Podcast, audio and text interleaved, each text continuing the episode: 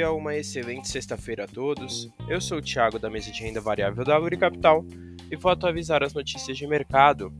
No mercado internacional, fechamento de ontem, o S&P 500 fechou em alta de 2,11%, o DXY caiu 0,05% e os Treasuries para 2 anos tiveram uma alta de 0,94%. As bolsas americanas fecharam em forte alta, com o mercado reagindo ao balanço forte de Nvidia, que impulsionou principalmente o setor de tecnologia, com destaque para empresas ligadas à inteligência artificial, que seguem crescendo em ritmo acelerado com o aumento da demanda.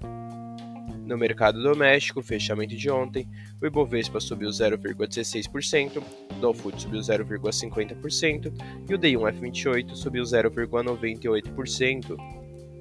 A bolsa doméstica fechou em leve alta, com o Vale operando descolada de mais uma queda do minério de ferro às vésperas do balanço da empresa.